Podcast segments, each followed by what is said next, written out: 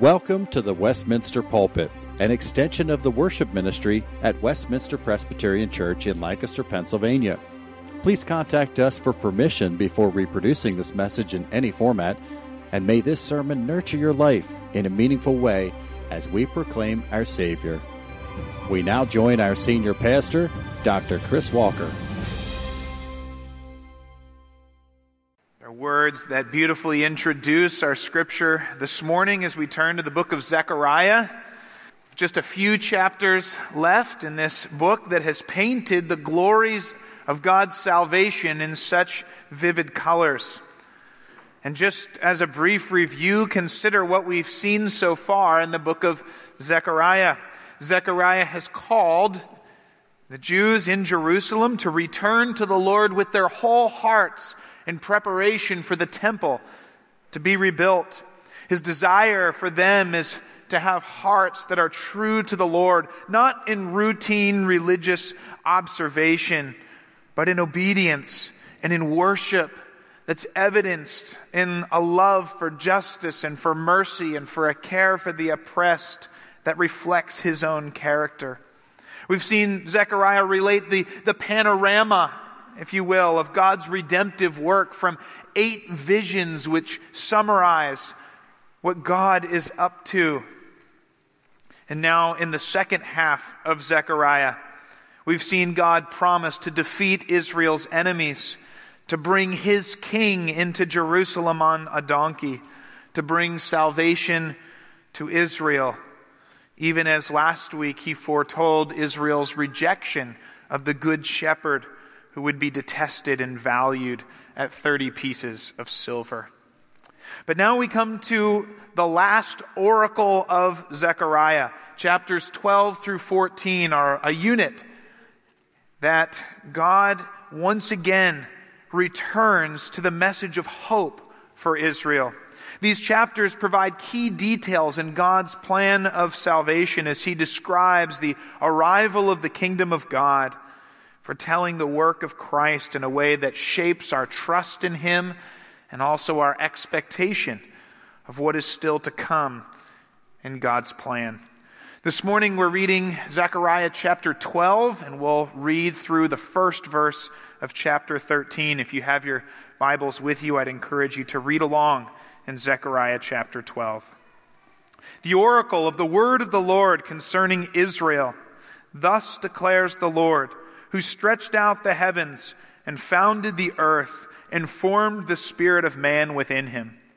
Behold, I am about to make Jerusalem a cup of staggering to all the surrounding peoples. The siege of Jerusalem will also be against Judah. On that day I will make Jerusalem a heavy stone for all the peoples. All who lift it will surely hurt themselves, and all the nations of the earth will gather against it. And on that day, declares the Lord, I will strike every horse with panic and its rider with madness. But for the sake of the house of Judah, I will keep my eyes open. And when I strike every horse of the peoples with blindness, then the clans of Judah shall say to themselves, The inhabitants of Jerusalem have strength through the Lord of hosts, their God. On that day I will make the clans of Judah like a blazing pot in the midst of wood, like a flaming torch among sheaves, and they shall devour to the right and to the left all the surrounding peoples. And while Jerusalem shall again be inhabited in its place in Jerusalem. And the Lord will give salvation to the tents of Judah first, that the glory of the house of David and the glory of the inhabitants of Jerusalem may not surpass that of Judah. And on that day, the Lord will protect the inhabitants of Jerusalem, so that the feeblest among them on that day shall be like David and the house of David shall be like God, like the angel of the Lord going before them. And on that day I will seek to destroy all the nations that come against Jerusalem.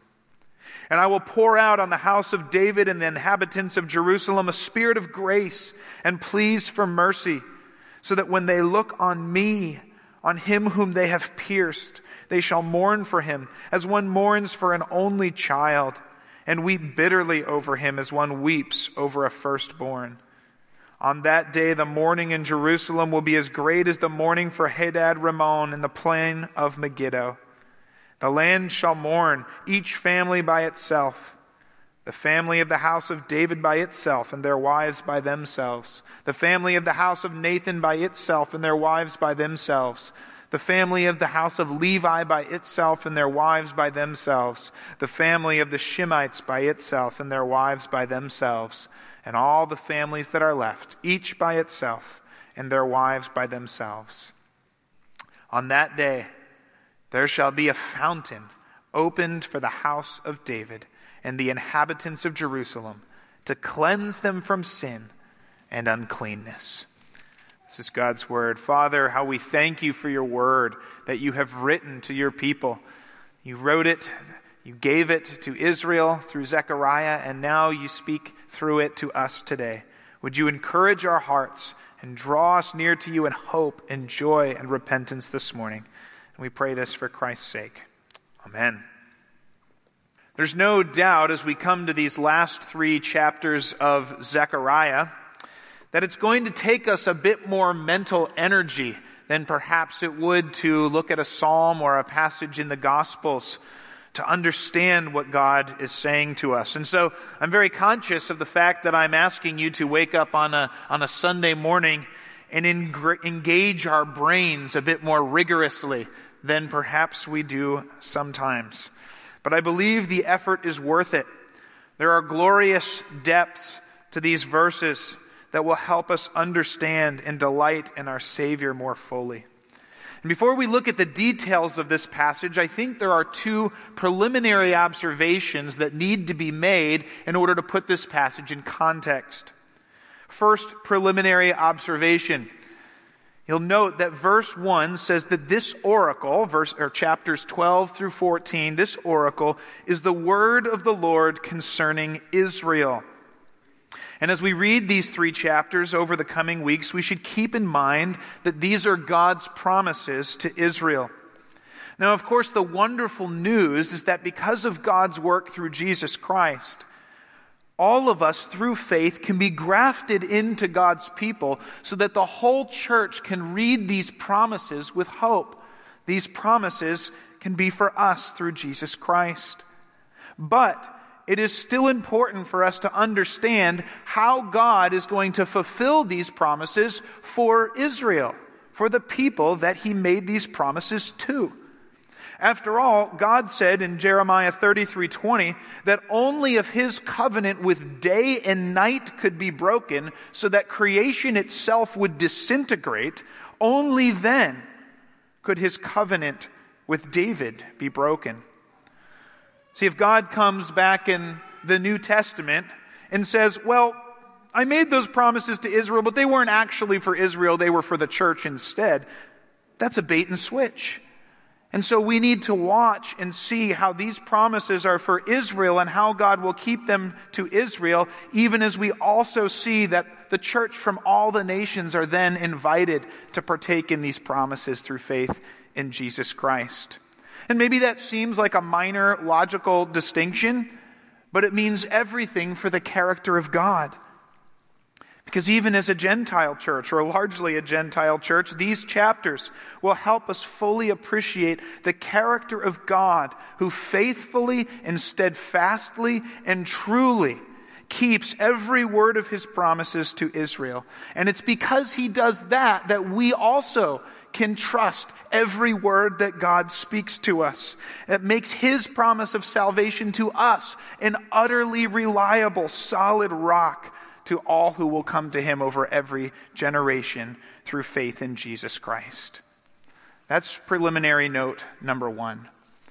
Second preliminary note the question that will be on our minds constantly throughout these three chapters is what are these events referring to? When will they happen? Are these chapters talking about things that have already happened? Are these chapters talking about things that are still waiting to happen? And how does that shape our understanding of Christ and his return? Well, these final chapters are held together by a common refrain. It's the refrain, on that day. Five times in chapter 12 and 16 times in these final three chapters, God says that all of this will happen on that day.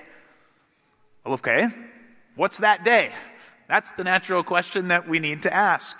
And if we ask, well, what is that day? The answer is it's the day of the Lord. And all throughout the Old Testament, particularly in the prophets, God's people looked forward to the day of the Lord. And that day consistently referred to a day of judgment and salvation. And most often, the day of the Lord referred to the great day of the Lord, when judgment and salvation would come when God's kingdom arrives through the Messiah. Well, when does God's kingdom arrive? When does God's kingdom arrive through the, through the, the Messiah? And there are a couple of perspectives or ways to in, interpret that. And some would hold that the day of the Lord refers specifically to Christ's second coming, when he will finally bring judgment and salvation on all the earth. And therefore, these three chapters are really exclusively looking at future events which will happen at the end of history. But I don't think that this view does full justice to the fact that when Jesus first showed up in Jerusalem, he announced that the kingdom of God had arrived with him, and that Jesus himself said that he fulfilled a number of day of the Lord prophecies. In fact, I think as we read scripture, what we see is that in the Old Testament there was one day of the Lord, the day of the Lord. But when we come to the New Testament, we find out that this day of the Lord happens in two key stages. It arrives when Jesus shows up in his ministry and his death and resurrection. And then it is completed when Jesus comes again on the last day. And so I'll be reading these chapters in, in that lens, in which case we should expect to see that these verses have been fulfilled in some ways already and continue to be fulfilled throughout these last days, but that they still also look ahead to a final stage in which they will be fulfilled at the end of history. So, those are the two preliminary comments that I need to make. Let's now jump into the text. As I would say when I think of myself, that I am not at all a movie connoisseur. I've probably seen less movies than any other 30, 30 some year old that I know. But when it comes to movies, I'm a particular fan of movies that are written or directed by Christopher Nolan. His movie Dunkirk is a wonderful war movie about Britain's miraculous rescue of over 300,000 of their troops who were trapped by German soldiers on the French coast. And in that movie, he gives you a clue at the beginning of the film, which is critical to understanding how things are playing out and how he's doing the movie.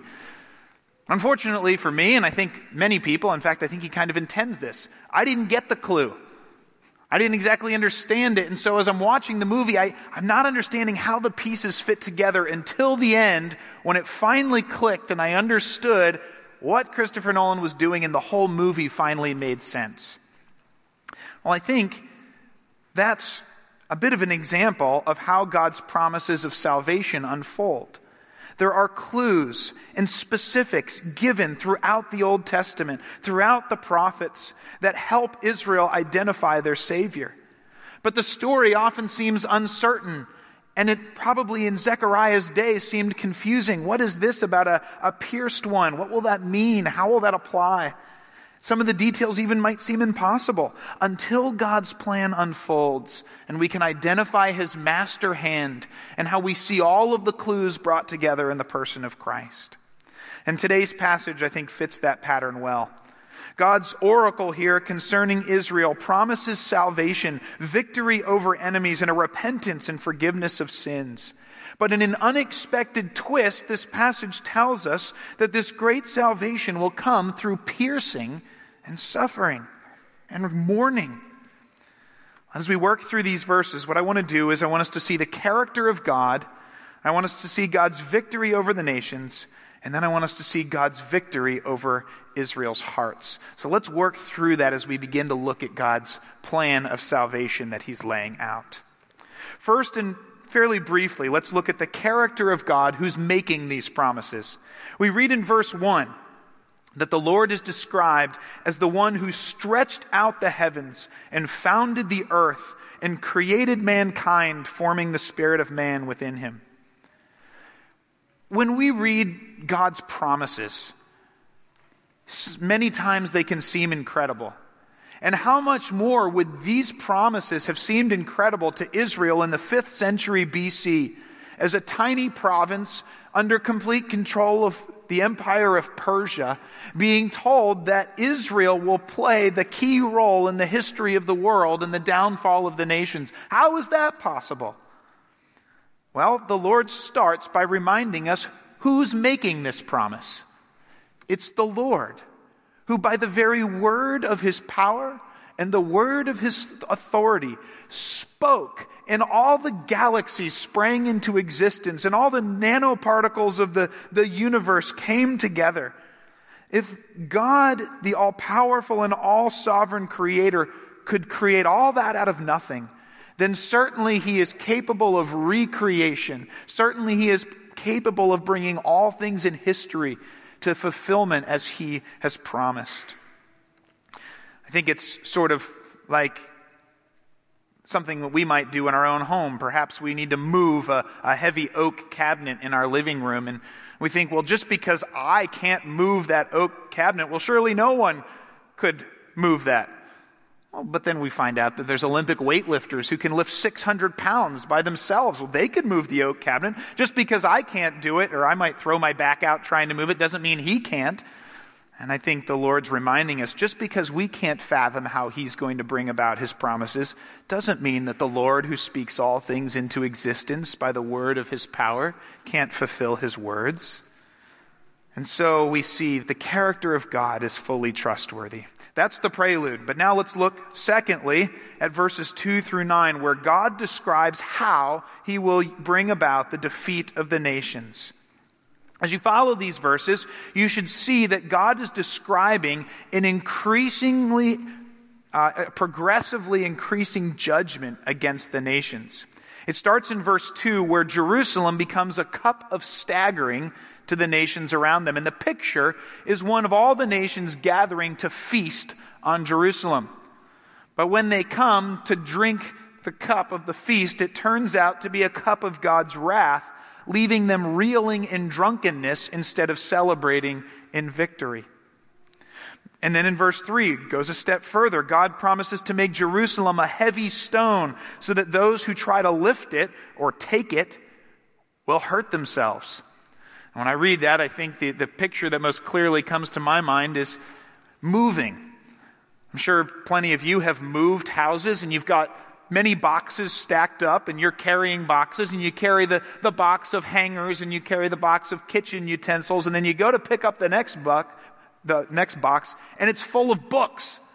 And you didn't know there was a box full of books there and you go to lift it and you pull your back out of whack or you, you drop it on your toe. It's not what you were expecting. And that's the picture that the nations think it will be easy to take Jerusalem, but they go to take it up, and instead they are hurt by it. Then in verse 4, God moves further and promises to strike the horses of the nations with madness and blindness, with panic. And Zechariah c- concludes with this beautiful comment that God's people will watch this unexpected protection and say, the inhabitants of Jerusalem have strength through the Lord of hosts, their God. That is, of course, what all God's people should acknowledge day after day when we see the Lord strengthen and rescue his people from the world and from the devil, which seem too great for us.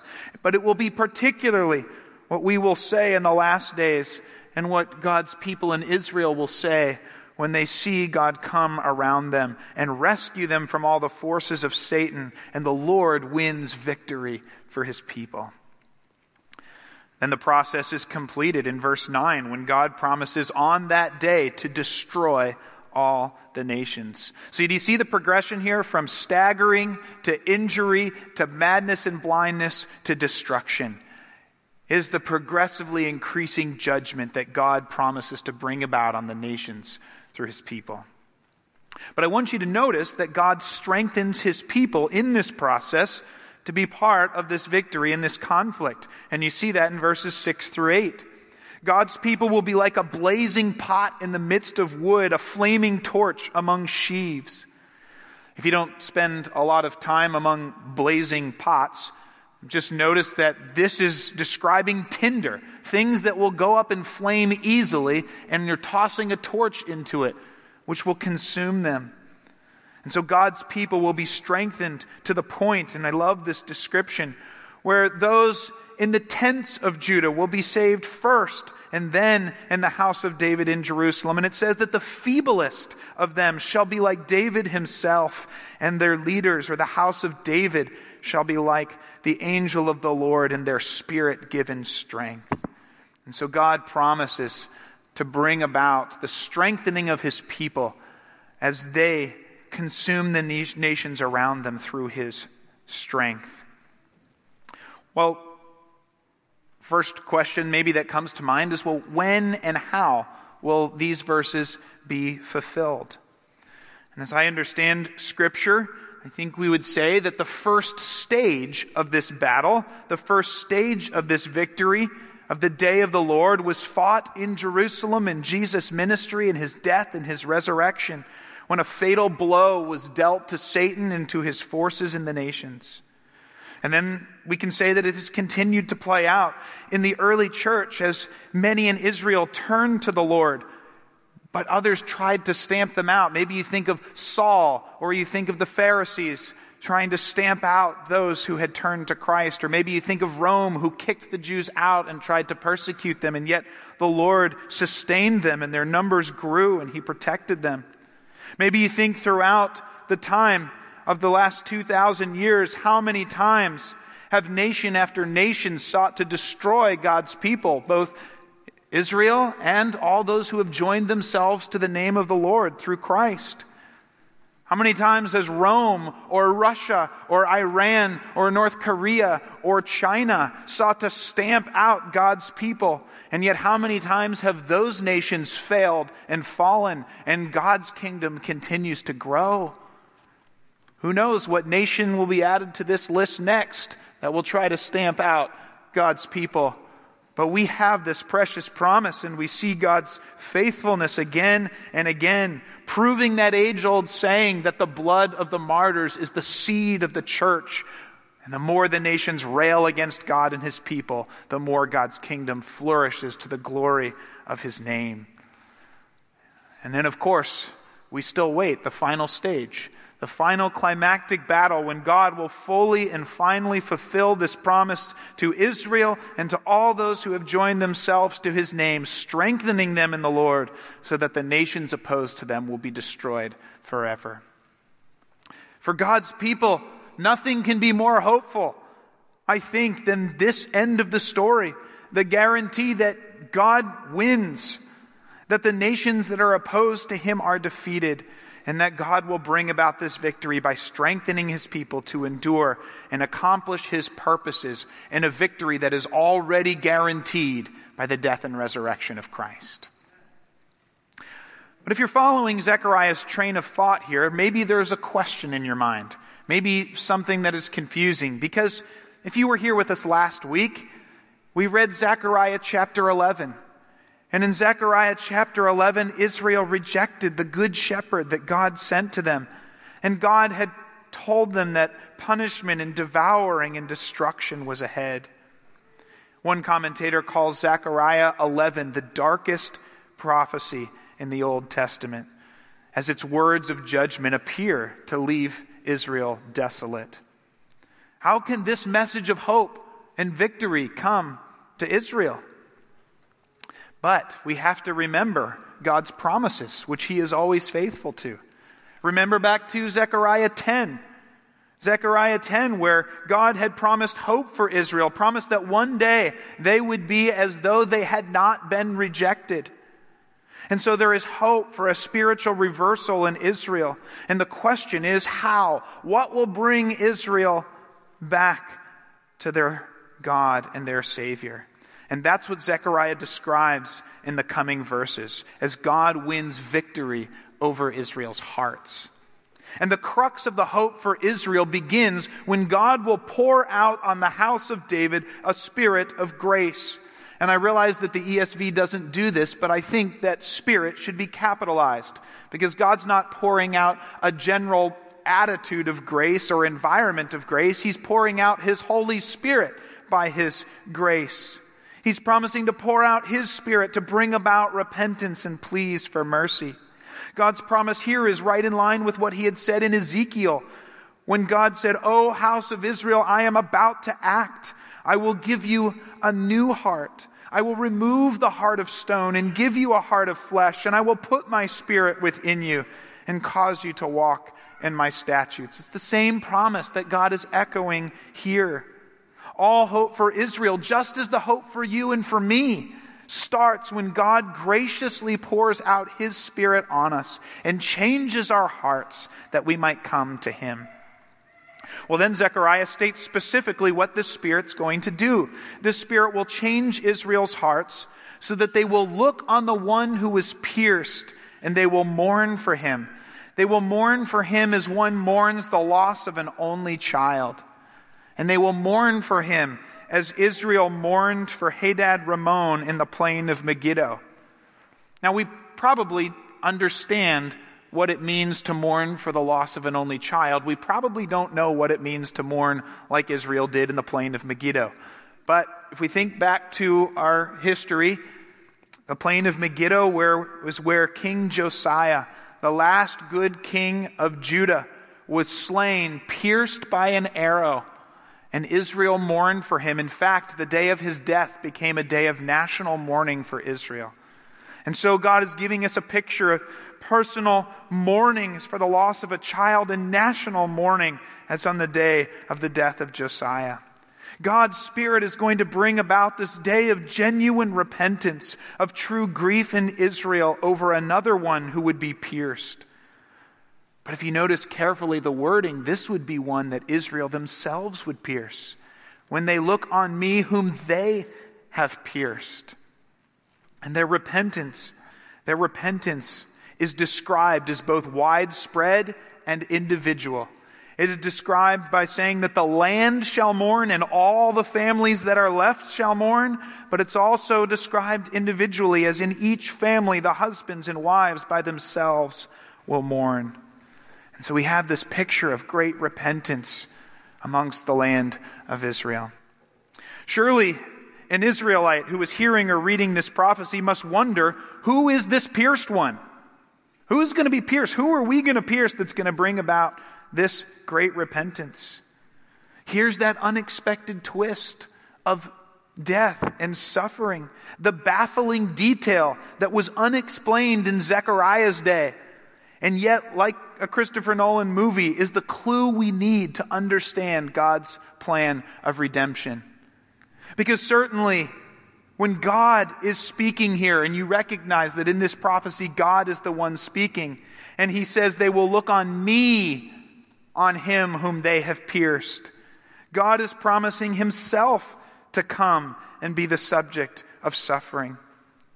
And certainly Israel might be saying, Well, that's impossible. How could God be pierced? How could this happen? But then comes Jesus, Emmanuel, God with us who is pierced on the cross. And in his death and resurrection becomes the moment that brings clarity to the whole story. And suddenly we can look back from the beginning and see how God was unfolding his plan of redemption and giving us clues which all fit together perfectly in his sovereignty in the person of Jesus Christ. And as Israel repents and comes to this Savior, the wonderful hope is given in chapter 13, verse 1. A fountain is opened for the house of David to cleanse them from sin and uncleanness. Not a drop, not a little stream, but a fountain. And one commentator notes that throughout the Old Testament, a fountain is repeatedly used as a metaphor for something that is overflowing, never failing, and inexhaustible in its supply. It's like looking for a trickle of water and coming across a waterfall. And so here we have this promise to Israel, that a fountain would be opened to forgive sin and cleanse sin through the death of Jesus Christ. Across generations of disobedience, that is what Israel needed and for all of us across our repeated sins and selfishness, across our repeated anxieties and despairs, across our repeated turning to therapies and strategies and political ideologies and possessions in an attempt to overcome our emptiness and our need and our failures. This is what we need a fountain to be opened for forgiveness and cleansing. And Zechariah tells us that this fountain is opened because of the pierced one who is to come. Jesus Christ, slain for us. And thanks be to God that this promise is given to Israel, but this promise is also opened to all throughout the nations who would come to him in faith through Jesus Christ. Well, how is this promise fulfilled to Israel? Well, we can see this promise begin to be fulfilled on the day of Pentecost, can't we? When God pours out his Spirit on Jerusalem.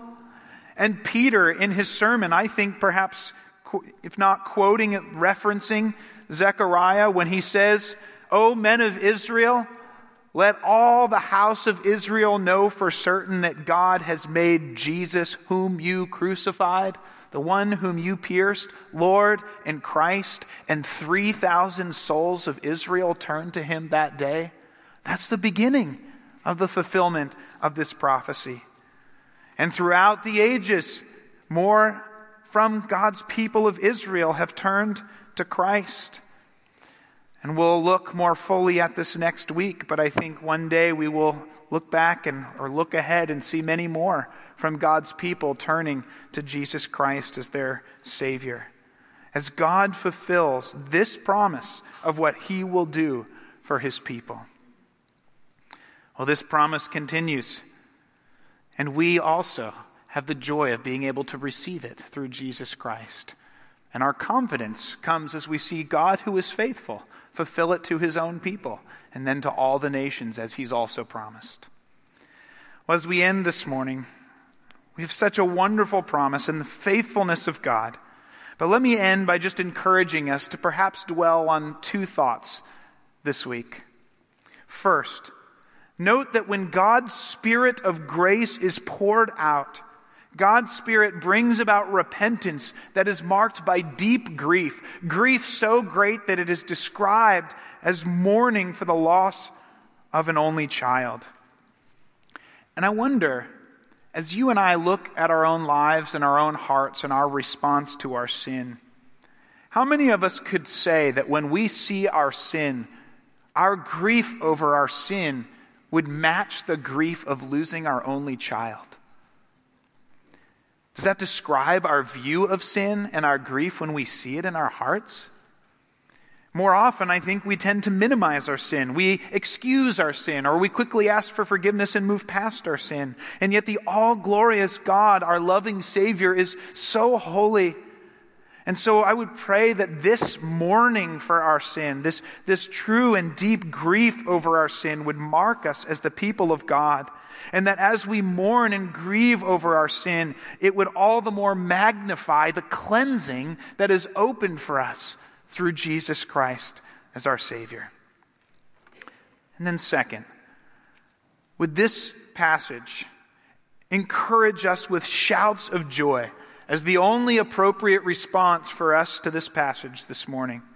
Because this passage offers us the character of God, the all powerful Creator, the all faithful one who fulfills all His promises as the foundation for our hope. Salvation is promised. The nations will be defeated. God will strengthen His people to join in victory. And all this is accomplished and fulfilled through the work of Jesus Christ. And that very Jesus who accomplished all of this by being pierced on the cross invites us to know him, to belong to him, to find this cleansing and this forgiveness and this salvation in him. And if we will receive that offer and put our trust in him, grounded in the character of God, then we have every reason for abundant joy today and every day this week. Thanks be to such a wonderful Savior. Let's pray. Oh, Father, how thankful we are that you are the God who created all things by the word of your power and so are able to bring about the fulfillment of every promise by the word of your power. And how thankful that the promise you have given us is that all who turn to Jesus Christ, that pierced one who has poured out his blood as a fountain of cleansing, all who come to him in faith will be forgiven and cleansed of their sin. What a hope of salvation.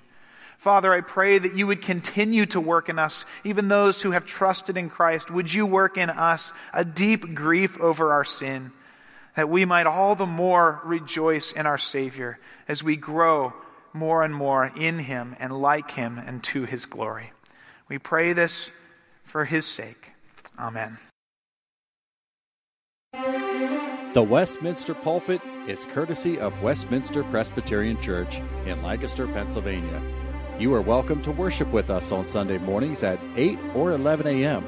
To learn more or have questions about the gift of salvation through Christ Jesus our Savior, contact us at westpca.com.